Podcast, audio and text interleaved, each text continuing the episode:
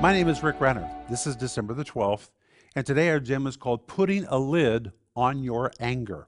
And our scripture is James 1:20, where the Bible says the wrath of man does not accomplish the righteousness of God. That word wrath is the Greek word orges, and I'll read to you from Sparkling Gems 2 exactly what it means.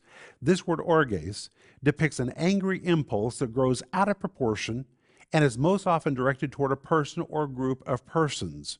It is an explosive outbreak of anger, an outrageous, hostile display that usually results in someone's feelings getting hurt. It's the picture of someone losing control of his emotions, and that loss of control may be accompanied with rantings and ravings or violent actions. Have you ever lost your temper and said things you were later sorry that you said? Wow, that really doesn't produce a righteous situation, does it?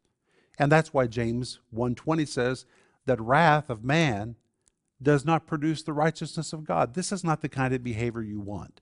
So rather than give way to your emotions, ask the Holy Spirit to help control you and to put a lid on it. That's what I want you to think about today.